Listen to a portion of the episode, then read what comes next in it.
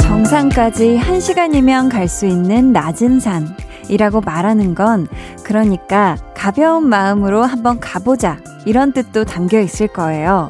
하지만 그래도 안 갈 사람은 안 갈걸요?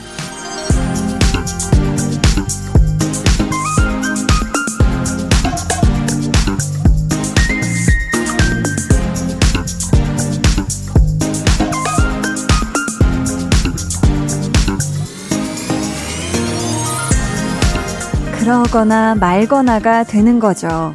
시간이 짧게 걸리거나 말거나, 높이가 낮거나 말거나, 산에 흥미가 없으면 어떤 얘기든 나와 상관이 없어지거든요. 지금부터 끝날 때까지 딱 2시간 남은 라디오. 솔깃하셨다면요. 여러분은 볼륨과 꽤 깊은 관계인지도 모르겠네요. 강한나의 볼륨을 높여요. 저는 DJ 강한나입니다. 강한나의 볼륨을 높여요. 오늘 첫 곡은 엑소 Love Me Right 이었습니다. 사실 저는 막 높고 험준한 산에 올라가는 거를 어, 약간 무서워해요. 너무 힘들다고 생각을 해서. 하지만 누군가 옆에서, 야, 이 산은 정상까지 한 시간이면 갈 수 있어. 심지어 낮아. 하면은 저는 마음이 동하는 그런 사람이거든요. 음. 하지만 내 산에 내 사전에 등산은 없다. 내 산에 등산은 없다가 아니라 내 사전에 등산은 없다 하는 사람에게는 사실 아무리 이 산에 대해서 좋게 말하고 쉽고 편한 길을 알려줘도 아무 소용이 없잖아요. 뭐 꽃이 예쁘게 펴 있거나 말거나 나는 산은 안 좋아합니다. 이렇게 되는데 이게 사실요 비단 산뿐만 아니라 모든 것에 그런 것 같아요. 내가 관심 없는 거에 대해서는 어 그러거나 말거나 하고 흘려듣게 되지만 반대로 내가 좋아하는 거다 하면은 우리 아주 귀가 쫑긋 세워지잖아요. 아주 사소한 작은 얘기들까지 귀담아 듣게 되잖아요. 만약에요, 여러분의 관심 분야에 배우가 있다면 아마도 오늘 볼륨을 제대로 높이게 되시지 않을까 싶어요. 왜냐면요, 오늘 2부에 준비되어 있는 배우는 일요일 백은하 소장님과 함께 하거든요. 이번 주 주인공은 이분을, 음, 미생의 한성률로 기억하는 분들 많으실 거고요. 아니면 뮤지컬 헤드윅의 변드윅을 좋아했던 분들도 굉장히 많이 계실 것 같은데요. 바로바로 바로 배우 변유한 씨입니다. 여러분 기대해 주시고요. 그럼 저는 짧아도 길어도 길이 상관없이 굉장히 관심이가 많은 광고 후에 다시 올게요. 매일 아침 여러분을 생각하며 눈을 뜨고 매일 저녁 여러분과 함께 이야기 나눌래요. 얼른 8시가 오기를 바라는 제 마음 들리세요? 지금도 여러분께 가고 있어요. 매일 저녁 8시 강한나의 볼륨을 높여요.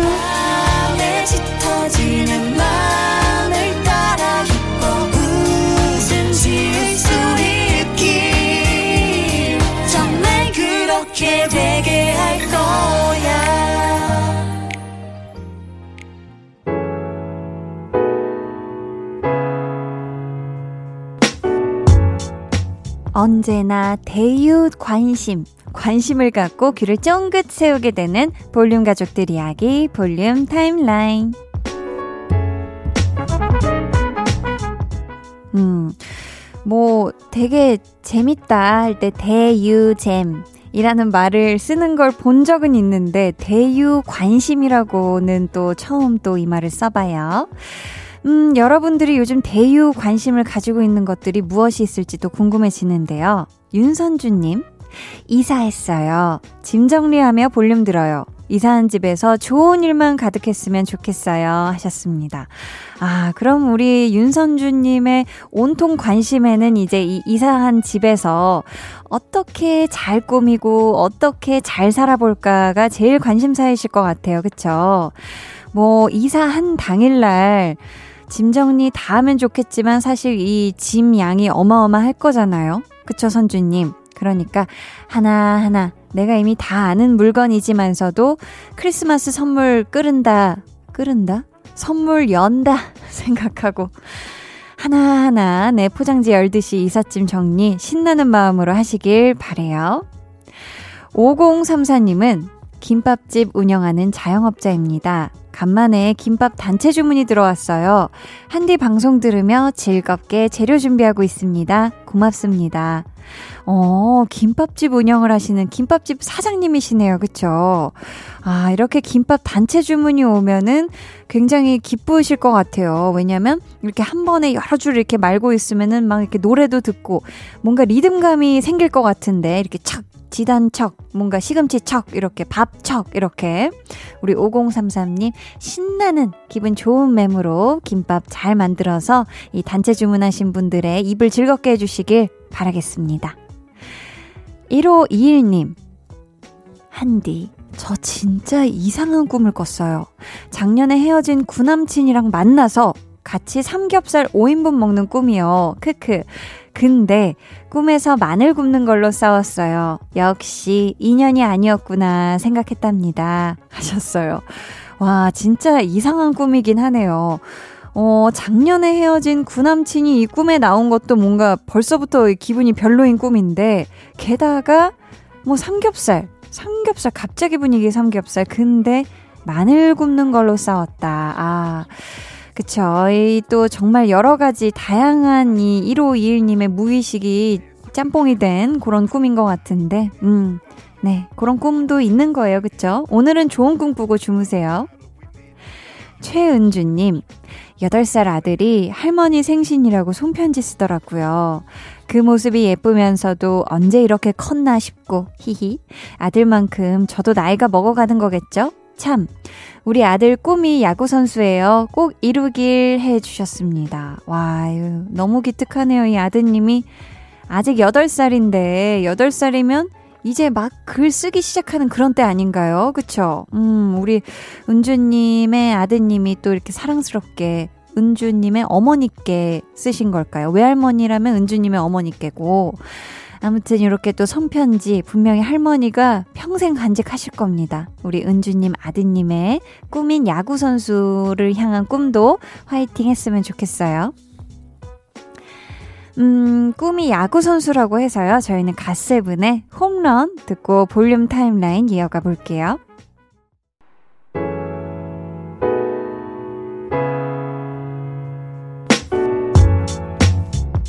갓세븐 홈런 듣고 오셨고요. 3152님, 로제 떡볶이에 중독됐어요. 일주일에 두 번 정도 시켜 먹게 되는데, 유유, 뭐랄까. 실시간으로 살찌는 게 느껴져요. 한디, 로제 떡볶이 시작하지 마요. 위험해요. 하셨는데, 제가 이 유명한 로제 떡볶이를 얼마 전 주말에 먹어봤습니다. 어떻게 먹어봤냐면, 저희 둘째 언니가 이 요즘 이 로제 떡볶이가 너무 유행이다 하는 얘기와 동시에 또 이 볼륨을 높여서 또 로제 떡볶이 얘기 한 적이 한 번 있었거든요. 그거를 저희 언니가 듣고 주말에 아침부터 시킨 거예요, 로제 떡볶이를. 거의 뭐, 그 매장이 문 열과 동시에 시켰나 봐요. 그래서 난 아직 누워있는데 갑자기 언니가 한나야, 로제 떡볶이 시켰는데 너도 먹으려면 나와서 먹어. 이러는 거예요, 문 밖에서. 그래가지고, 와, 나 일어나가지고 원래 일어나자마자 저는 빵을 먹어야 되는 사람이거든요. 어, 근데 막 일어나서 아직 잠도 덜 깼는데 로제 떡볶이를 먹는데 무슨 맛인지 잘 안 느껴지더라고요. 그리고 이제 언니도 우리 자매들이 다 같이 먹을 생각으로 제일 순한 맛을 시킨 거예요. 아예 보통 맛도 아니고 제일 애기 단계. 아무튼 제일 뭐 매운맛이 없는 맛이었는데 이 정도면 먹으면서 이 정도면 거의 태어난 지 3일째 된 아가도 먹겠다 싶을 정도로 하나도 매운맛이 없었어가지고, 아, 조금 매운맛은 더 있어도 되겠다. 라고 생각을 했는데, 아무튼 우리 3152님은, 어, 너무너무 중독돼 버리셨나 봐요. 그죠? 어떻게, 그쵸? 시작했으면 질릴 때까지 또 맛 봐야죠. 그쵸? 4784님이, 어, 갑자기 밸런스 게임. 한나 언니, 만약에 초능력을 얻는다면 순간이동, 투명인간 둘 중 어떤 게 갖고 싶어요? 하, 어 이거 오랜만에 듣네 이거 액션 소리. 순간 이동. 네. 뭐 큰 이유를 찾기가 쉽지가 않네. 아, 사실 투명 인간이 돼서 하고 싶은 게 없어요. 차라리 순간 이동이면 제가 뭐 일하러 가는 모든 동선들에 그냥 눈 감았다 뜨면 바로 이동이 될 수 있어서 훨씬 더 유익하지 않을까. 투명 인간 돼서 뭐 좋은 게 있을까요? 제가 뭐 딱히 투명해지고 싶진 않아요. 네. 이명환님은요, 우리 집 몽이가 예쁜 강아지 다섯 마리를 출산했어요. 너무너무 기특해서 특식 만들어줬어요. 하셨습니다. 아유, 귀여워.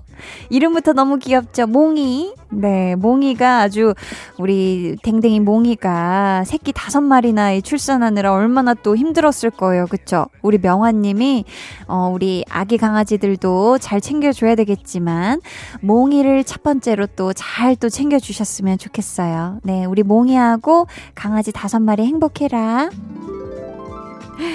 K2853님, 요즘 취미로 통기타 연주 배우고 있는데요. 열심히 배워서 기타 연주회를 열어볼까 합니다. 한디가 응원해주세요. 하트 해주셨습니다. 아, 이 기타 소리 참 좋죠. 참 이런 현악기, 뭐 바이올린도 그렇고 기타도 그렇고 참 이런 현악기는 뭔가 이 현악기만의 매력이 있는 것 같아요. 뭔가 또 다른 감성에 젖게 되는 우리 K2853님 기왕 이 취미로 시작하신 거 진짜 말씀하신 것처럼 열심히 배워서 원하는 모든 기타 연주를 다 하셔서 기타 연주회 꼭 하셨으면 좋겠습니다. 화이팅! 음, 혹시 센 리스트 이 곡 어떠실까 해서 한번 들려드려 봐요. 10cm의 콘서트.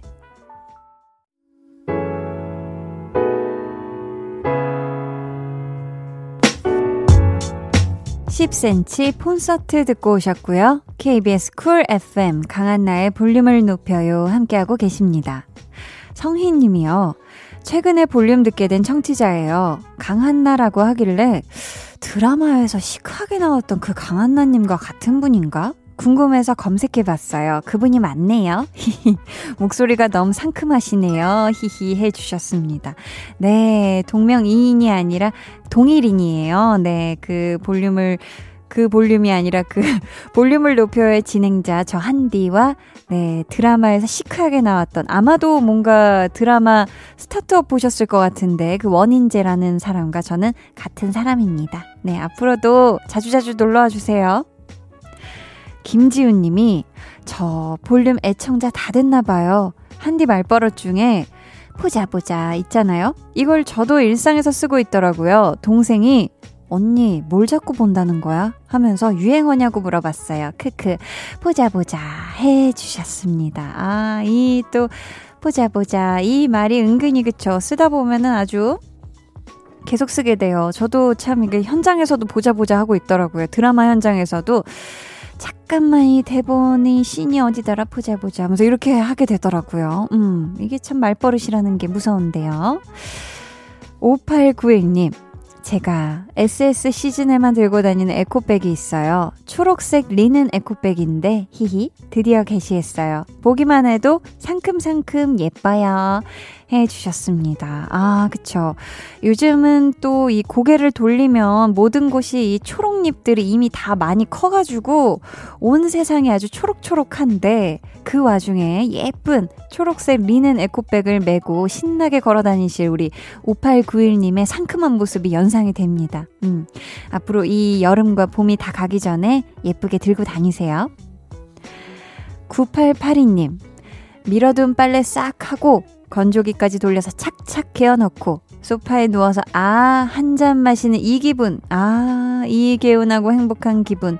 평일이 안 왔으면 좋겠다요. 하셨습니다. 아, 그쵸. 이게 정말 주말만의 특전이죠. 주말의 특전이야. 그쵸. 9882님. 더 격렬하게 쉬시고, 더 먹고 싶었던 거, 더 하고 싶었던 거 마음껏 누리는 그런 일요일 되시길 바라면서요. 저희는 8238님이 신청해주신 스텔라장의 아름다워 듣고 입으로 돌아올게요.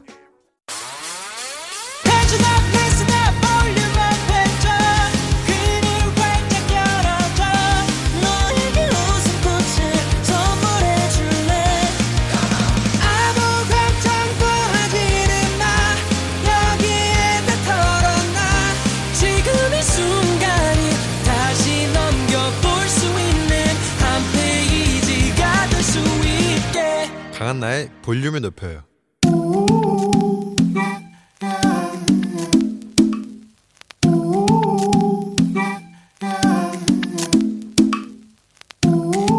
볼륨 가족이라면 누구나 무엇이든지 마음껏 자랑하세요. 내 flex. 오늘은 김나현님의 flex입니다. 메밀묵을 만들었는데요. 한 번에 완성되어서 너무 놀랐어요. 진짜 팔아도 될 정도로 잘 됐다고요. 저 재능 있나 봐요. 메밀묵 만들기 제가 검색해보고 깜짝 놀랐습니다. 아이 세상에 이렇게나 시간이 많이 걸리고 손이 많이 가는 음식이었다니 우리 나현님 끈기와 정성에 엄지척 보내드리고요. 이 소중한 수제 메밀묵 진짜 팔아보시면 어떨까요? 한디가 열정 그득 담아서 홍보해드릴게요. 잘 만든 메밀묵 사세요. Flex 네, 오늘은 김나현 님이 보내주신 내 flex였고요. 이어서 들려드린 노래는 송민호의 아낙네였습니다. 사연 감사하고요. 선물 보내드릴게요. 여러분도 이렇게 세상에 널리 널리 외치고 싶은 자랑거리가 있다면요. 언제든지 사연 보내주세요. 강한 나의 볼륨을 높여요 홈페이지 게시판에 남겨주시면 되고요. 아니면 문자나 콩으로 참여해주셔도 굉장히 좋습니다. 그럼 저는 잠시 후에요. 배우는 일요일 배우연구소 백은하 소장님과 돌아올게요.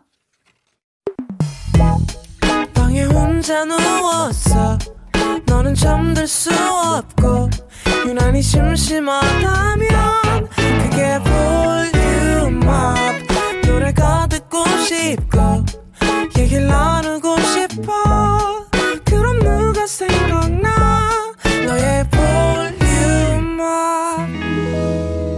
강한나의 볼륨을 높여요. But instead I stand still, heart cracking. Those little curls on the back of his head bouncing as he steps out of my life. Whatever. 드라마 미스터 선샤인에 이런 대사가 나옵니다. 꽃을 보는 방법은 두 가지요. 꺾어서 화병에 꽂거나 꽃을 만나러 길을 나서거나 나는 꽃 없는 길을 나설 것이요. 배우를 공부하는 가장 현명한 방법이자 옳은 길. 배우를 배우는 일요일. 이분 배우를 만나러 가는 길이라면 천리길도 마다하지 않는 분이죠. 배우연구소 백은하 소장님, 안녕하세요. 아, 안녕하세요. 아, 천리길 뛰어왔더니, 아, 강한나 배우를 만나려고. 아, 숨이 차네요. 숨이 차다. 막, 막 뛰어오셨나봐요. 저희가 방금 소개한 대사에 꽃이 나왔는데, 음. 지금이 또 꽃이 아주 아름다운 계절이기도 하잖아요. 소장님이 꽃 중에서 꽃 중에서 가장 좋아하는 꽃 어떤 꽃일까요? 어, 진짜 꽃 너무 좋아하는데 네. 아 어렵다. 이건 어려워요. 진짜 엄마 아빠 뭐 이런 고르는 걸 비슷한데 아. 작약 좋아해요. 작약. 네. 작약 이제 곧 5월이면 네. 막 만발 요즘도 나오기 시작했고요. 작약 좋고 수국 수국 좋죠. 이게 좀 예, 입이 좀 큰 애들 좋아하나 봐요. 풍성한 친구들 풍성한 애들 좋은가 봐요. 사이즈가 네. 큰 친구들. 네, 네, 아, 작약은 네. 이렇게 놓고 보면 향도 좋지만 음. 너무 아, 아 어떻게 꽃이 저런 음. 게 나올 수 있지 세상에? 맞아 맞아. 네, 세상에 그런 그렇다면 나이가 든 거라고 하던데 갑자기 그래서 머리카락을 어, 스마트폰에 꽃 사진 2만 장 있고 프로필로 바꾸지만 않으면 된다고 하던데. 맞아요 맞아요. 이게 프로필로 가는 순간 또 계속 거의 또 돌아, 돌이킬 수 없는 길을 가게 됩니다. 지금 또 볼륨 가족 1566님께서 배우는 일요일 듣다가 소장님이 진행하시는 백은하의 영화관도 듣게 됐어요. 라고 아, 해주셨는데, 네. 우리 또 소장님께서 KBS 1라디오에서 진행하시는 프로그램이죠. 아, 그렇습니다. 백은하의 영화관. 백은하의 영화관 있습니다. 하루에 3분씩. 음, 맞아요. 양치하는 시간에 들으시면. 순식간에. 떡 떨어지는 또, 그런. 또 영화 한 편을 똑딱 음. 할수 있는 프로그램이죠. 강한 나의 볼륨을 높여요. 그리고 백은하의 영화관. 여러분, 만관사부. 많은 관심과 사랑 부탁드리고요. 네네. 자, 이제 배우는 일을 시작해 볼 참인데요. 앞에서 저희가 대사로 만나본 드라마 미스터 선샤인의 주인공이자 오늘의 배우 목소리 먼저 들어볼게요. 어찌 이런 곳에서 만나자 하는 거요? 내가 또 잘못한 모양이요. 아니면 내가 별별 이유로 다 싫은 거거나. 싫고 좋고를 분간하기엔 두 번밖에 안 봐서. 이건 어떻소? 혼인을 유예합시다. 어차피 나야 뭐 나쁜 놈이니까 내가 당신의 방패가 되어드리리다. 자, 드라마 미스터 선샤인의 한 장면이었고요. 지금 들으신 목소리는 배우 변요한 씨입니다. 2011년부터 이어진 변요한 씨의 필모그래피 저희가 속전속결로 전해드릴게요.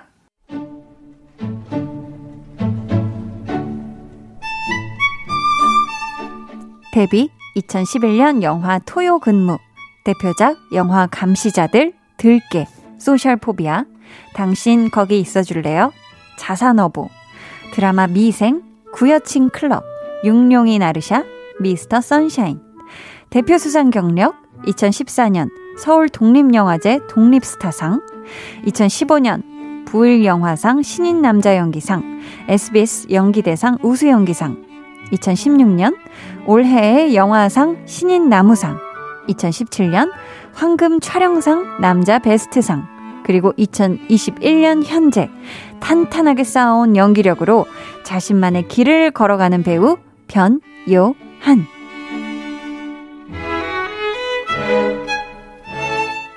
네, 방금 비지로 흐른 음악은요, 드라마 미스터 선샤인 OST, 애신과 하만댁이었습니다. 아, 뭔가 김태리 씨와 이정은 씨가 뛰어올 것 같은 그런. 아, 그러니까 하만댁, 그쵸. 이정은 배우와 아마 이렇게 달려올 것 같은. 네. 근데 아마도 사실 음. 이 드라마 미생을 통해서 우리 변요한 씨를 처음 알게 된 분들이 많을 것 같은데 변요한 씨가 사실 이미 독립 영화계에서는 엄청난 스타였다고 해요. 뭐 한예종 연극원 시절부터 너무너무 많은 작품들에서 가장 원픽의 그런 배우로서 오. 사랑을 받아서 네. 당시에는 그런 말이 있었어요. 어, 독립영화계 송중기. 아. 그런 표현을 썼었어요. 그런 그, 수식어가 네. 있었구나. 그리고 심지어 사실 영화 그 상업영화 우는 남자라는 작품에서 네. 변요한 씨가 잠깐 나오는데 아. 여기서의 캐릭터 명이 송중기기도 했었어요. 아, 진짜요? 네. 아주 되게 처참하게 제거당하는 그런 역할이긴 한데. 아, 네네. 네, 그만큼 그냥 어 변요한이라는 친구가 있는데 연기 엄청 잘하고 너무 어. 잘생기고 아. 그래서 독립영화에 굉장히 많이 나오는 송중기 같은 그런 아. 사람이 있대라는 얘기를 많이 듣곤 했었었죠. 아, 그랬었구나. 음. 소장님께서 그럼 우리 변요한 씨를 발견한 작품 또 마찬가지로 독립 영화였을까요? 그렇죠. 아무래도 이런 단편들 같은 경우는 오히려 이 배우를 나중에 알고 나서 음. 챙겨서 다시 보게 됐었던 그런 영화들이 쭉 있었고요. 네.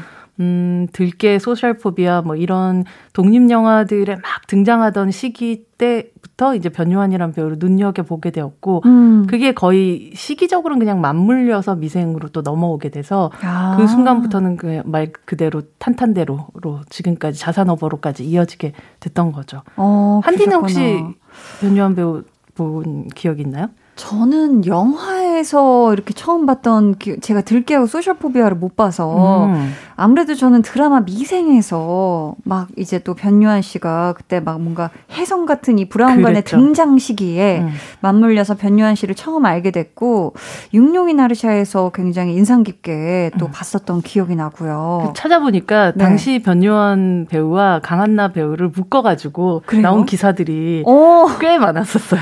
저는 몰랐고 그리고 오늘 처음 알게 됐던 게 우는 남자에 저도 잠깐 나왔거든요. 아, 저는 유치원 선생님으로 바람같이 지나가는 아 진짜 몽타주 과거 장면에 아. 바람같이 지나가는 유치원 선생님 아. 이제 김민희 선배님의 그 따님이 이제 네네네, 납치되는 네, 상황에 이 따님이 다녔던 유치원 선생님 그런 인연이 와 그래서 네. 2015년에 정말 놀라라 놀라 강한나 변요한 독립 단편 영화계가 발견한 주목한 rising 스타 이런 기사들이 엄청 많이 나왔더라고요. 어, 저는 처음 알게 됐어요. 그래서 찾아보니까 아, 강한나는 대학 입학 때부터 마지막 기갓길 파라다이스 어둠 속에서 어떤 휴가 누군가 있다 어. 뭐 이런 얘기들이 쫙 나온 다음에 네네.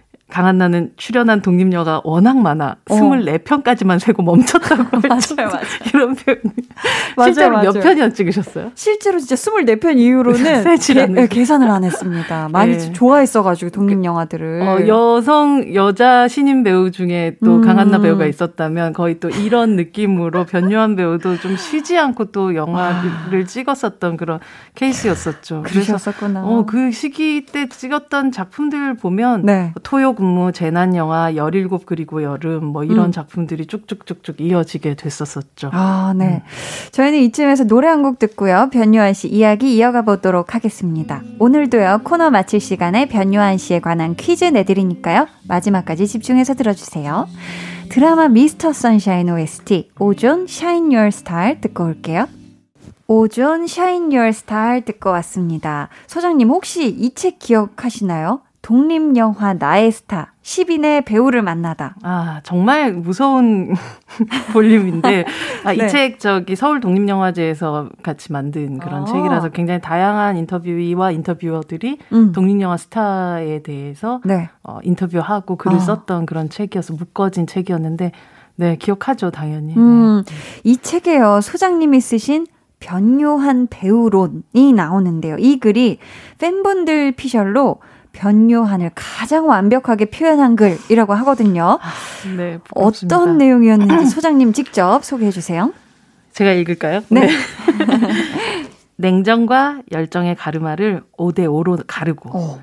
넉살과 진지함을 뒤섞은 기름을 곱게 발라 캐릭터의 머리를 꼼꼼히 빗어 올린 단정한 광기의 손님이 문을 두드린다. 와, 이렇게.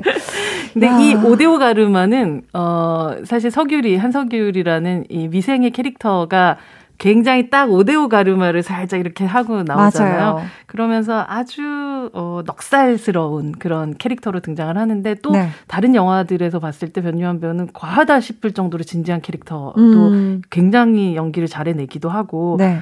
그렇게 어딘가 뭔가 자기의 욕망이나 광기 같은 것들을 살짝 숨겨놓은 상태에서 어. 머리를 꼼꼼하게 빗고 딱딱 문을 두드리는 굉장히 무시무시한 어. 단정한 광기의 손님 같은 느낌을 받았었던 것 같아요. 와, 이 또이 정의를 내려주시면서 아직 그에 대해 하고 싶은 말은 차고 넘친다. 이런 말씀을 또 해주셨어요. 자. 어. 변요한 씨에 대한 이야기 지금부터 소장님 원 없이 해주시면 될 것 같습니다. 백은하의 사적인 정의 먼저 변요한 씨는 어떤 배우인가요? 음, 정말 그에 대해서 하고 싶은 말은 차고 넘친다라는 표현하고 또 이어지기도 하고 말씀하셨던 제가 썼던 그 음. 독립원 아이스타의 원고에서도 첫 문장에서도 쓰기도 했었지만 네. 어, 사실 배우 변요한은 페이지가 없는 책이다. 오, 페이지가 없는 책이다. 그때 그 책은? 문장의 시작은 음. 이거였어요. 배우 네. 변유아는 어디서부터 읽어야 좋을지 모르는 책 같아. 동시에 어디서부터 읽어도 좋을 책이기도 하다라는 표현을 썼었는데 오. 사실 변유한 배우가 등장부터 지금까지를 보면 네. 보통의 이제 성장 라인이라는 게 있잖아요. 어떤 네. 사람이 어 이렇게 성장한 어떤 서사가 이렇게 있는데 약간 좀 음, 이 사람은 등장부터 절정이기도 했던 것 같고. 아, 뒷페이지부터 확 네. 열린 책처럼. 여전히 발 단인 것 같기도 하고, 네, 전개인 네. 것 같기도 한 그런 느낌이에요. 아. 그래서 그때 그때의 선택들이란 것들이 굉장히 뭐 양과 음, 뭐 서툰과 노련함, 뭐 정의와 비열함, 뭐 이런 모든 것들이 굉장히 어떻게 보면 순서대로 가는 사람 같은 느낌이 아니에요. 음. 그래서 왜 어떤 책들은 그냥 어디서부터 탁 펼쳐서 읽어도 음, 뭔가 괜찮을. 재밌고 이야기가 되는 경우들이 있잖아요. 네. 약간 변유한이란 배우는 페이지가 없는 책 같은 느낌이 들고 네. 그렇기 때문에 어, 이 사람 자체는 정말 여전히 어, 어떻게 해도 다음 이야기가 준비됐을 것 같아요. 제가 하고 싶은 다음 말이 차고 넘칠 그런 아. 배우이기도 하죠. 어, 좋습니다. 또 변유한 씨가 최근 한 인터뷰에서 좋은 배우이기 전에 좋은 사람이 되고 싶다. 정직하고 정의롭게 살다 보면 그릇도 넓어질 것 같고, 사랑도 더 많아질 것 같고, 지킬 걸 지킬 수도 있을 것 같다. 그러다 보면 좋은 배우도 될 수 있지 않을까 생각한다. 라는 말을 해주셨거든요. 음. 자, 좋은 사람이 되고 싶다는 변요한 씨, 과연 어떤 분인지 우리 소장님의 정의 바로 들어볼게요. 변요한 씨는 어떤 사람인가요? 사람 변요한은 갈 길을 아는 물고기다. 아, 이 또 얼마 전에 영화 자산어보. 맞습니다. 에서 어부기도 했죠. 맞아요. 그래서 이게 굉장히 자유롭게 그 길을 가고 있는 사람처럼 보이거든요. 음, 그리고 네. 뭔가 이 사람은 그냥 좀 자유인의 피가 흐르는 것처럼 보이기도 해요. 네. 그래서 우리가 흔히 말하는 육지 위의 길을 정확하게 나아져 있는 길을 가고 있는 사람처럼 보이지는 않거든요. 네. 그렇지만 그 물 속에서 자유롭게 헤엄치고 사실은 물 안에 길이 없는 것처럼 보이지만 정확하게 자기가 갈 길을 알고 가는 사람 같아요. 그, 네. 이 영화 자산어부에서 변요한 배우가 연기하는 창대라는 친구는 되게 학문을 익히고 싶은 그런 마음 같은 게 되게 크지만 네. 조선시대 서자 신분으로 태어나가지고 결국은 섬마을에서 고기잡이를 하는 그런 청년이잖아요. 맞아요. 이 청년이 하는 대사 중에서 홍어 댕기는 길은 홍어가 알고 음. 가오리 댕기는 길은 가오리가 안 깨요. 이런 표현이 있어요. 맞아요. 근데 어떠한 길을 자기는 알고 자기의 족속들은 알고 있기 때문에 음. 어, 변요한 배우는 정말 자기 길을 가는 길이 정확하게 어딘지를 아는 그런 물고기 같아요. 음. 그래서 우리는 모르겠어요. 저 물고기가 어디로 아, 갈지. 아, 어디로 갈지 모르겠지만 본인은 알고 있는 사람 알고 있는 것 그런 같은. 사람 같아요. 그래서 네. 저 자유로움이 굉장히 흥미롭기도 하고 네. 왜 스킨 스쿠버 그러니까 스쿠버 다이빙 같은 거 해서 물고기 따라가다 보면 어디 따라가야 될지 뭐 음. 뭐 정말 그 어딘가 갑자기 한 30분 정도 막 가게 되잖아요. 네네. 네. 그런 거랑 비슷하게 그냥 어. 우리는 그 뒤를 쫓아가는 것만으로도 굉장히 흥미로울 것 같은 그런 사람인 것 같아요. 사람 어. 자체도 배우의 네. 길과 마찬가지로. 네, 네, 네. 또, 어, 변요한 씨가 배우계 인싸로도 유명하지 않나요? 어, 맞아요. 그죠, 그죠. 음, 아마 그 또래들, 특히나 음. 뭐 한예종 출신의 배우들과의 친분들도 있고, 네. 또 함께 연기했었던 배우들하고도 늘 너무너무 잘 지내기도 하고 음. 실제로 이번에 자산오브 같이 찍으면서 설경구 배우하고도 너무 뭐 나이와 세대를 뛰어넘는 우정을 아. 또 쌓아왔던 것 같아서 그러셨구나. 네. 오, 좋습니다. 자 오늘 배우는 일요일 변요한 씨에 대해 저희가 공부를 하고 있는데요. 이쯤에서 노래 한 곡 듣고 올게요. 변요한 씨가 또 직접 부른 곡이기도 합니다. 드라마 육룡이 나르샤 OST 무이이야. 연결이 되지 않아 비 소리 후 소리샘으로 연결되오며 통화료가 부과됩니다. 전화 받아요. 내가 지금 데리러 갈게. 준비 다 했으면 내려와요. 89.1 KBS 쿨 FM 저는 아스트로의 장우입니다.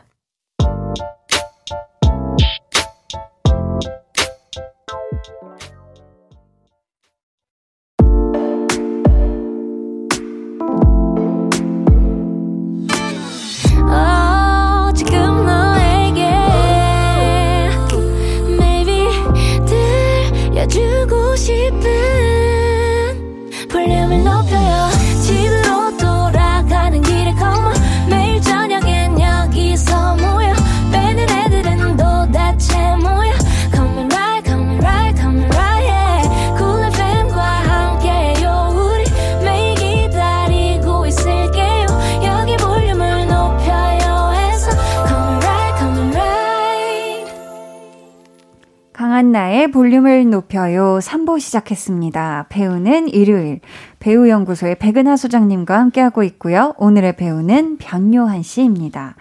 우리 볼륨 가족들이 보내주신 변요한 씨에 관한 질문 만나볼 차례인데요. 매우 중요한 변요한 님께서 변요한 씨가 맡은 역할 중에서 가장 변요한스러운 역할은 무엇인지 궁금해요.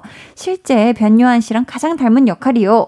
라고 지금 여러 인물을 참 연기해 주셨는데 실제 변요한 씨랑 꼭 닮은 역할 어떤 인물일까요? 어, 정말 근데 사실 실제 음. 변요한 씨가 어떤 사람인지는 본인도 아마 잘 모를 것 같아서 아. 그이 질문 자체가 굉장히 어려운 질문이긴 한 것 같은데 어렵죠. 네, 많은 분들이 사실은 이 배우에 대해서 미생의 한성률이 가지고 있었던 아주 천연덕스러운 넉살을 기억을 하시는 분들이 많으실 테고 네. 실제로 그런 부분도 분명히 있는 것 같아요. 음. 그러면서도 아주 진지하고 어떤 부분은 좀 어둡기도 하고 음. 어, 너무 진지해서 아 왜 이렇게까지 진지하냐라고 얘기할 소리를 들을 정도의 부분도 음. 분명히 있지만 네.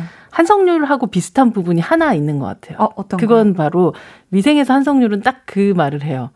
역시 현장이지 말입니다. 아 역시 현장이다. 네, 변요한이라는 배우가 음. 해나가는 모든 행보들을 보면 결국 현장에서 배우고 음. 현장에서 어, 깨우치고 현장에서 변화하는 사람인 것 같아요. 음. 그런 면에서 어, 미생의 한성률과 어떤 변요한이란 배우의 직업적인 방식으로는 굉장히 비슷한 느낌 같은 걸 음. 받는 것 같아요. 네. 그게 아마 자사도보에서 창대라는 이 캐릭터도 어, 책 안에서 모든 것들을 배울 수 음. 있다라고 음. 처음에 좀 착각하지만 맞아요. 결국은 사실은 바다에서 그리고 뭐 삶에서 음. 어, 이웃들에서 부딪히면서. 발견하고 배우는 것들이 훨씬 더 많았다는 걸 조금 뒤늦게 깨닫게 되잖아요. 네. 그런 거와 굉장히 비슷하게 음. 음, 역시 현장이지 말입니다를 스스로 마음속에 가지고 있는 그런 배우인 것 같아요. 음 그렇구나. 어, 지금 또 노랑노랑님께서는요 미스터 선샤인 보고 변요한 씨 팬이 됐는데요. 이번에 자산 어보 보고 너무 놀랐어요. 같은 배우가 연기한 게 맞나 싶을 정도로 연기를 너무 잘해서 소름이 돋았거든요. 소장님께서 김희성과 창대의 색깔을 정해주신다면 어떤 색깔이 어울릴까요? 라고. 음. 지금 김희성은 미스터 선샤인, 그리고 창대는 자산어보에서 맡은 역할 이름이었죠. 맞아요. 두 역할을 색깔로 정의해달라고 하셨는데, 어, 떠오르는 색깔이 있으시다면 어떤 색깔일까요? 어, 미스터 선샤인에서 김희성은 뭐 유학도 갔다 오고, 음. 사실은, 음, 여성 편력도 아주 화려하고, 음. 좀 카사노바 같은 그런 기질도 갖고 있으니까 네. 뭔가 남자는 역시 핑크? 핑크. 찐, 찐핑크? 찐핑크가 네. 김희성의 캐릭터라면 네. 자산어보의 창대는 이 영화의 색감하고도 비슷한 네. 아주 맑은 회색 같은 느낌. 맑은 회색. 영, 이 영화를 보시면 네. 그 맑은 회색이 무슨 말인지 좀 아실 음. 거예요. 아, 그러니까 아, 보통 회색하면 칙칙하다라는 생각이 들지만 네, 네. 아주 담담한 어떤 회색 같은 게이 음. 영화 속에서 느껴지는데 음. 창대 캐릭터 도 그랬던 것 같아요. 아 네. 맞습니다. 저도 배우는 일을 또 백은하 소장님과 이준익 감독님 공부한 날 바로 음. 그 주에 냉큼 달려가서 자산어보가 학생입니다. 너무 좋더라고요. 또 소장님이 얘기해 주셨던 걸 다 이렇게 생각해 가면서 보니까 또 다른 게 보이고 너무 좋았습니다. 어, 좀 그 영화에 대해서는 좀 그런 생각이 들었던 게 음. 처음에 첫 주 때 박스오피스에서 살짝 1등 하다가 좀 뒤로 밀려났다가 네. 오히려 입소문을 타고 다시 올라가더라고요. 아, 그래서 어, 네. 좋은 영화는 어떠한 시기 굉장히 좀 지금 별로 좋은 시기가 아닌데 극장에서는 음. 그럼에도 불구하고 보러 또 가시는구나라는 음. 걸 확인할 수 있어서 좀 영화의 힘 아, 같은 게 맞아요. 느껴지는 시기였던 것 같아요. 네. 저희 이어서 백은하의 신의 한 수 만나볼 차례인데요. 변요한 씨의 필모그래피 중에서 소장님의 최애 작품 무엇인지 음성으로 먼저 들어볼게요. 세상이 너무 시시하지 않냐? 아니 형만은 좀 안 그랬으면 좋겠네. 잘 생각해봐. 사람들 다 그렇게 살아. 저기 있는 사람들 다 그렇게 살아. 형도 그렇게 살아. 그래야지 사회에서 네 자리 만들 수 있는 거야. 이 너처럼 이빨 드러내면 살면 네가 혼자서 얼마나 갈 수 있을 것 같은데. 자, 어떤 영화인지 직접 소개해 주세요. 음, 이 영화 들깨라는 영화인데요. 음, 네. 바로 아주 고등학교 때 사제 폭탄을 만들어 가지고 자기를 계속 구타하던 그 선생님의 차를 날려버린 소년이었어요. 이 정구라는 캐릭터 변유한 씨가 연기하는. 네. 그리고 잡혔죠. 그리고 음. 사실은 어 잠시 어 이렇게 구속된 삶을 살다가 네. 다시 대학원생으로 조용히 이제 말 그대로 찌그러져 살고 음. 있는 그런 상황이지만 네. 남들이 봤었을 때는 이 사람은 이제 손을 씻은 사람처럼 보이지만 조용히 사제폭탄을 계속 만들어서 아 그래요? 어, 이 어떤 세상에 대해서 복수하고 싶어 하는 사람들한테 슬며시 택배로 보내요. 그러면서 어, 여기서 박정민 씨가 연기하는 친구를 또 만나게 되면서 아. 두 사람이 사회에 대한 복수를 해 나가는 그런 과정을 담고 있는 음. 들깨로 살 것인가 아니 집게로 살 것인가에 아. 대한 이야기를 담고 있는 아주 흥미진진한 영화예요. 어, 방금 이 목소리에서 박정민 씨 목소리도 들렸던 것 같은데 맞아요, 맞나요? 맞아요, 맞아요. 그럼 네. 이 영화에서 우리 소장님이 가장 좋아하는 장면 어떤 부분일까요? 어, 사실은 이 장면은 어, 우리 모두들 사실 뭐 뭔가 집에서 사제폭탄 만들지 않는 사람들이라도 되게 공감할 만한 그런 장면이 있어요. 뭐냐면, 어, 이 대학원에서 지금은 뭐 꼭 그런 문화가 있진 않겠지만 네. 거의 교수가 신처럼 이 대학원생을 노예처럼 부리게 되는 그런 장면이에요. 아이고, 그래서 음. 막 그런 막걸리를 뭐 양말 같은 걸 짜가지고 이렇게 먹으라고 네. 주는 그래야지만 나에 대한 어떤 충성을 음, 확인하는. 와. 그때 음. 이제 그거를 이렇게 딱 이렇게 먹는 그런 장면이 나오거든요. 변유한 씨가 어, 앞서 저희가 컷으로 들었었던 네. 그 말도 사실 이 들깨로 살 것인가 혹은 잘 훈련된 집게로 살 것인가에 대한 어떤 이야기를 담고 있는 그런 장면이기도 했었는데 네. 어, 영화 보신다고 한다면 실제로 이 비슷한 사건들이 현실에서 일어나기도 했었고 음. 우리 모두도 이 사제 폭탄 정도까지는 아니지만 세상에 불이 혹은. 네, 이런 복수하고 싶은 그런 마음들 같은 것들을 음. 가지고 있었던 적이 있을 거 아니에요. 네. 약간 이 영화를 보면서 좀 대리만족하게 되는 부분들도 분명히 있는 것 같고 음. 그렇다고 또 그런 것이 꼭 결코 단만은 아니다. 궁금합니다. 음. 영화 들게. 저희는 이쯤에서 노래 한 곡 들을게요. 변요한 씨가 김윤석 씨와 함께 부른 곡입니다. 영화 당신 거기 있어줄래요? OST 당신의 모습. 김윤석, 변요한, 당신의 모습 듣고 왔고요. 저희가 이번에는 백은하의 케미 한 수를 만나볼 차례인데요. 변요한 씨랑 최고의 케미를 보여준 배우 누구일까요? 음, 사실 어, 또래 배우들하고 강하늘 씨라든지 음. 또 박정민 씨라든지 이런 케미들을 잘 보여왔었고 네. 또 특히나 미생이라는 작품에서는 되게 다양한 배우들하고 함께 했었잖아요. 임시한 배우, 강소라 배우. 근데 약간 고 배우들과의 케미는 너무 당연히 좋았고요. 음, 저는 네. 의외의 케미라고 생각하면서 케미가 좋았다고 느꼈던 건 가장 최근에 봤었던 작품인 것 같아요. 자산어보. 결국 자산어보의 설경구 배우와 보여줬었던 제자와 스승으로서의 음, 네. 혹은 벗으로서의 그런 케미 음. 나이와 뭐 이런 거하고 정말 상관없이 신분 뭐 지위 고하를 상관없이 두 사람이 나눴었던 우정 같은 게 음. 특히나 이 자산어보 촬영 현장은 네. 어, 이렇게 출퇴근하는 촬영 현장이 아니고 거의 같이 같이 같이 함께 하면서 네. 그 조그만 섬에서 어, 생활하듯이 같이 찍어냈었던 그런 그 케미라서 네. 이 배우들이 전체적으로 자산업 팀과 보여줬었던 케미가 굉장히 좋았다는 생각을 했었어요. 음. 그래서 음, 설경구 배우와의 케미를 케미 한 수로 뽑고 싶습니다. 아 좋습니다. 지금 또 자산어보를 있는 차기작 소식 궁금해하는 분들이 많은데요. 어떤 작품 지금 변유한 씨가 준비하고 계실까요? 어, 지금 명량에서 이어지는 한산이란 작품이 있고 네. 이 한산 다음에 노량으로 이어지는데 노량은 또 이제 김윤석 씨가 아. 이순신을 연기하는 그러니까 말하자면 이순신 3부작 네. 작품인데 그 중간에 있는 그 한산 용의 출현이라는 음. 작품이에요. 그 이어서 이제 김한민 감독이 연출한 그런 작품이고 네. 명량대첩 5년 전 그러니까 수세에 몰린 이 조선을 방어하기 위해서 이순신 장군과 조선 수군들이 한산 해전을 벌이게 되는데 그 네. 해전을 배경으로 하는 그런 작품이에요. 여기서 아, 네. 변유한 씨는 네.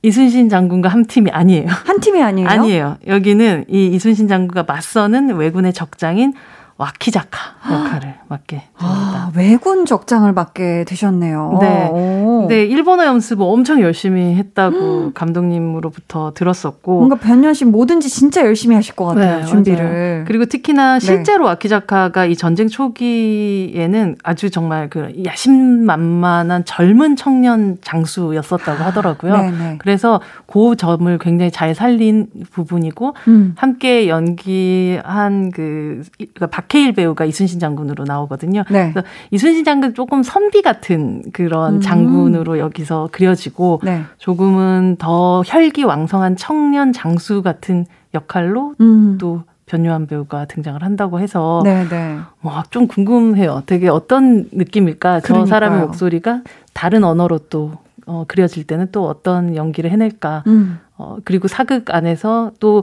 어, 자산어보랑은 굉장히 다른 톤의 영화일 텐데, 네. 이 작품은 또 어떨까 궁금함이 있어서, 사실, 어, 올해는 이 지금까지 까지 않은 그 이 작품들이 너무 많잖아요. 그래서 네, 작품들을 맞아요. 기다리는 것만으로도 올해는 정말 배부르다는 생각을 합니다. 좋습니다. 네. 배우는 일을 오늘은요 변요한 씨에 대해 공부를 해봤는데요. 이쯤에서 퀴즈 내드릴게요.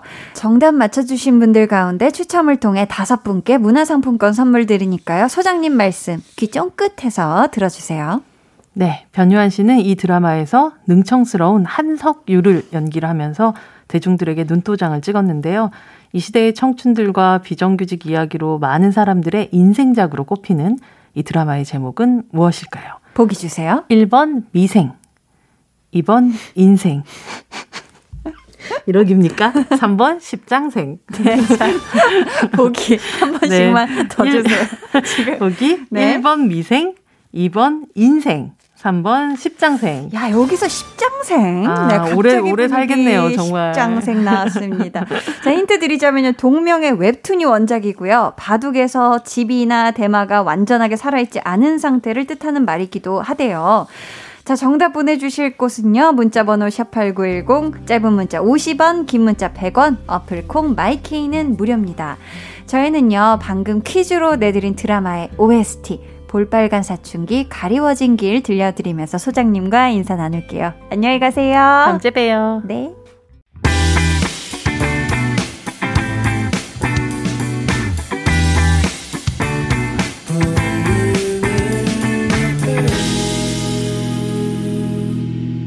강한 나의 볼륨을 높여요 함께하고 계십니다. 오늘 배우는 일요일 변요한 씨에 대해 공부해봤는데요. 아까 내드린 퀴즈 정답 발표해야죠. 변요한 씨가 한성률이란 캐릭터로 열연한 드라마의 제목 퀴즈로 내드렸죠. 정답은 1번 미생이었습니다. 네. 정답자 중에서 문화상품권 받으실 다섯 분은요, 방송 후 강한나의 볼륨을 높여요 홈페이지 공지사항 선곡표 게시판에서 확인해 주세요. 오늘 방송의 마지막 곡 볼륨 오더송 예약 주문 받을게요. 오늘은 첸의 4월이 지나면 우리 헤어져요 준비했고요. 이 노래 같이 듣고 싶으신 분들 짧은 사연과 함께 주문해 주세요. 저희가 추첨을 통해 다섯 분께 선물 드릴게요. 문자 번호 샵8910 짧은 문자 50원 긴 문자 100원이고요. 어플 콩 마이케이는 무료입니다. 저희 노래 들을게요. 오혁 피처링 김예림 공들이 매일 아침 여러분을 생각하며 눈을 뜨고 매일 저녁 여러분과 함께 이야기 나눌래요. 얼른 8시가 오기를 바라는 제 마음 들리세요? 지금도 여러분께 가고 있어요. 매일 저녁 8시 강한나의 볼륨을 높여요.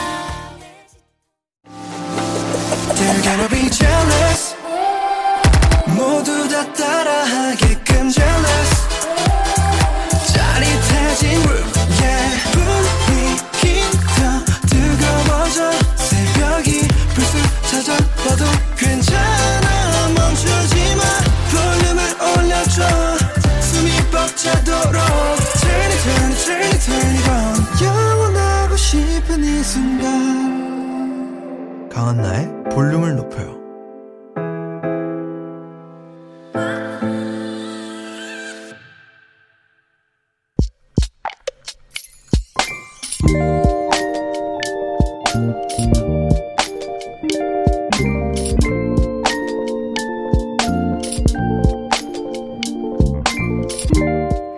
6살 조카와 데이트.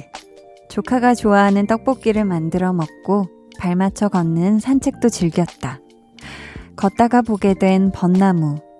꽃잎이 다 떨어진 걸 보면서 아쉽다, 아쉽다 하는데 조카가 내 손을 흔들더니 턱에 꽃받침을 한다. 마스크 위로 가늘게 접히는 두 눈이 꽃보다 예쁘다.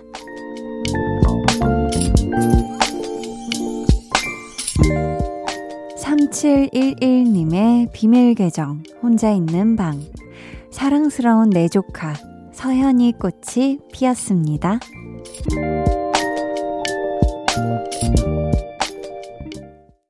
비밀 계정 혼자 있는 방 오늘은 3711님의 사연이었고요. 이어서 들려드린 노래 이번 주 찐 성공 로드에서 6살 조카와 함께 들을 추천곡으로 우리 정세훈 씨가 가져와 주신 곡이죠. 아이콘의 사랑을 했다 였습니다. 지금 3711님이 덧붙여 주시길 첫 조카여서 더 애틋하고 사랑스러운 우리 사연이 지금처럼만 밝고 건강하게 자라주길 바라.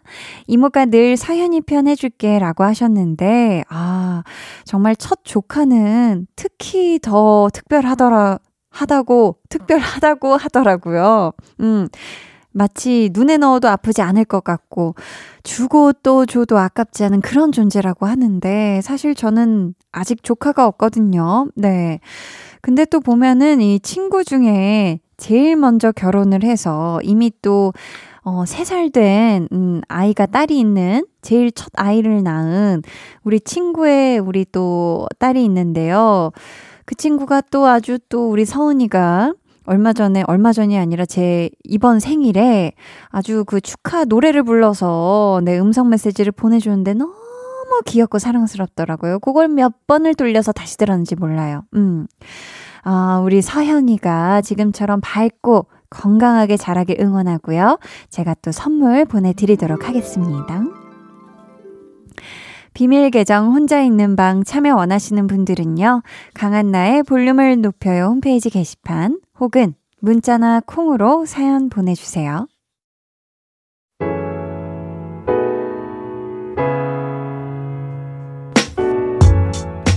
고유나님, 조카가 100일을 맞이했어요. 생후 열흘 신생아 인큐베이터에서 지냈고, 그동안 용 쓰며 크느라 너무 고생한 조카 시후.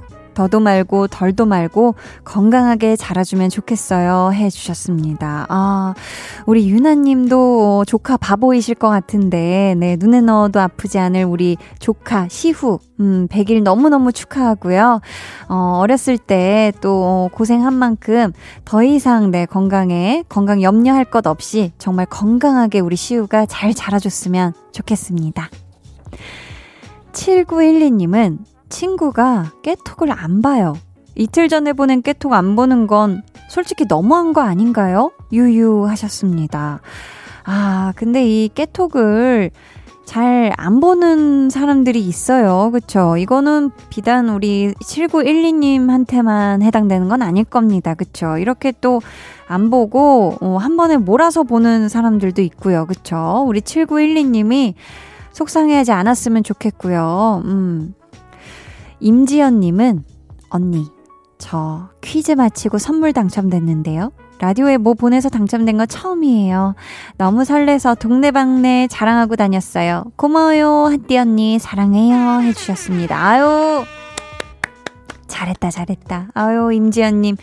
요거 진짜 퀴즈 맞히는 것도 쉽지가 않거든요. 저희가 난이도가, 여러분, 우리 볼륨의 퀴즈 난이도에 대해서 어떻게 생각하시는지 모르겠지만, 제가 봤을 때는 살짝 집중력 놓치면은 집중력을 흐트러지면 살짝 삐끗할 수도 있어요. 어, 보통이 아니에요, 우리 또 난이도가. 얼마 전에 이 박혁거세, 박혁거세, 요것도, 요것도 자칫하면, 어, 박혁거세인가? 라는 생각을 할 수도 있거든요. 정답은 박세로이였죠. 네, 이태원 클라스의 박서준 씨가 했었던 역할 이름을 맞춰주는 거, 뭐 이런 것도 사실 어려워요. 네. 아무튼 임지아님, 잘했고요. 요것도 선물 곧 받으실 텐데, 신나게 쓰세요. 아셨죠? 신태섭님, 베란다에 꽃 화분 몇 개 두고 티테이블에 의자 두 개, 저희 집 카페입니다. 15층 아파트에서 창밖 야경 보면서 따뜻한 허브차에 호강하네요. 물결 하셨습니다. 어, 이 신태섭님의 댁에 차려진 베란다 카페는 어, 365일 24시간 항상 열려 있어서 너무너무 좋네요. 그쵸? 사시사철 또 예쁜 꽃화분도 있을 테고 언제든지 그쵸 언제든지 또 소파에 가서 다시 누울 수도 있고 TV도 볼 수 있고 굉장히 좋은 태섭님만의 이 예쁜 카페 앞으로도 많이 많이 애용해 주세요. 저희는요 이진아의 랜덤 듣고 올게요.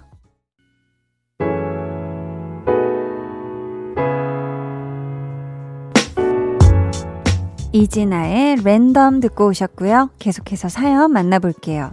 최경숙님께서 저 자전거 샀어요. 이제부터 출퇴근을 자전거로 할 거예요. 운동도 되고 돈도 절약하고 날씨가 포근하니까 탈만하겠죠? 자전거와 함께 다시 태어난 것처럼 부지런하게 살 거예요. 히히 하셨습니다. 우와. 이 자전거 얘기하시니까 대학교 다닐 때 자전거로 출퇴근하던 교수님이 떠오르네요. 네, 진짜 이게 사실 이 자전거 출퇴근이 말이 쉽지 많은 시간과 이 체력을 요하는 것 같거든요. 네, 우리 경숙님이 자전거 출퇴근 부지런하게 하시면서 건강도 잘 챙기시길 바라겠고요. 항상 조심조심 타세요. 아셨죠? 유민형님, 볼륨 끝나면 알바하러 가는데요. 알바할 생각하면 너무너무 힘들지만 한디 누나 목소리 덕분에 주말을 즐겁게 보낸답니다. 해 주셨어요. 민형님, 우리 유민형님. 아, 이 볼륨 끝나면 알바를 하러 간다니 정말 늦은 시간에 시작하는 알바 어, 굉장히 힘들 것 같은데요. 오늘도 꼭 힘내서 이 알바 잘 해내길 바라겠습니다. 힘내요.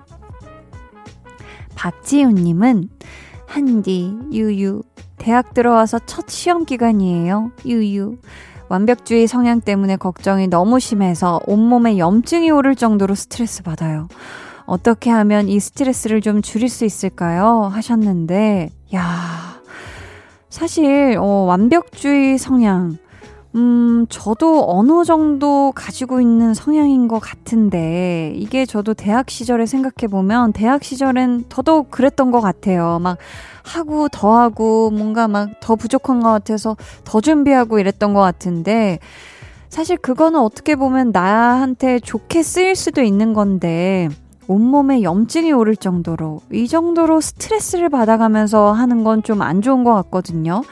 그러니까 우리 지훈님, 어, 이 정도로 내 건강을 해치면서 할 정도로 중요한 건 인생에 없어. 라는 생각으로 조금, 한 두 스푼 정도는 지금보다, 네, 천천히 가도 되지 않나 싶습니다. 우리 지훈님, 이미 충분히 너무 잘하고 있고 멋있으니까요. 아셨죠? 건강 잘 챙기면서 하세요. 화이팅! 9023님은요, 직원 생활 끝!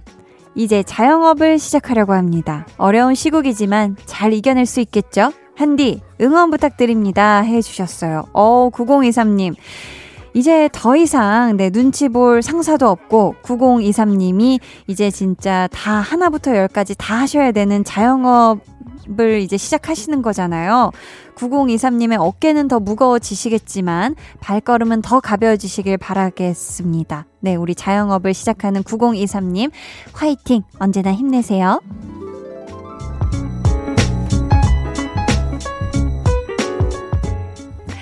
(89.1) KBS 쿨 FM 강한나의 볼륨을 높여요. 여러분을 위해 준비한 선물 안내해 드릴게요.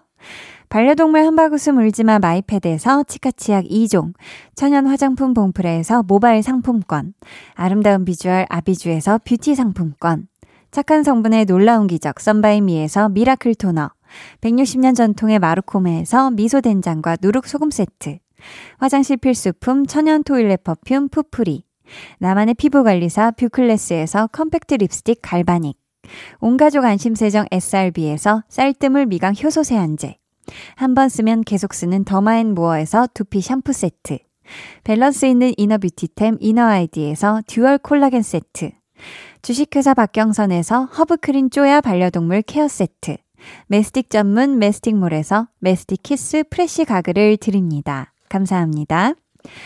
음, 저희는요, 릴보이 원슈타인의 프렌스 듣고 올게요.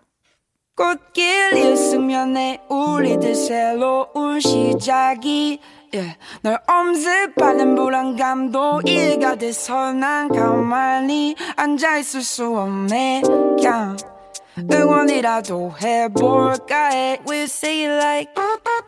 Yeah, yeah we sing it like. 해와 달 너와 나 우리 둘 사이 있어줘 밤새도록 길면 맘을 열어줘. 그때는 꼭 안아줄게. 강한나의 볼륨을 높여요.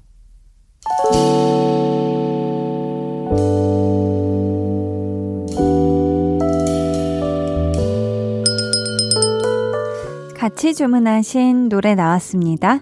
볼륨 오더송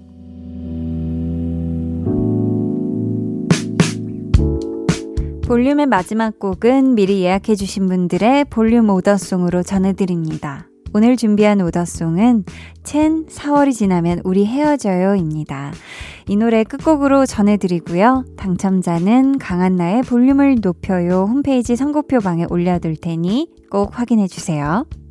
내일은요, 볼륨 valet talking! valet man 유재환 씨, 그리고요, special valet man 소란의 고영배 씨와 함께 합니다. 색다른 조합 기대해 주시고 꼭 놀러와 주세요. 오늘도 함께 해주셔서 감사하고요. 여러분 남은 일요일 밤 편안하게 보내시길 바라면서 지금까지 볼륨을 높여요. 저는 강한나였습니다.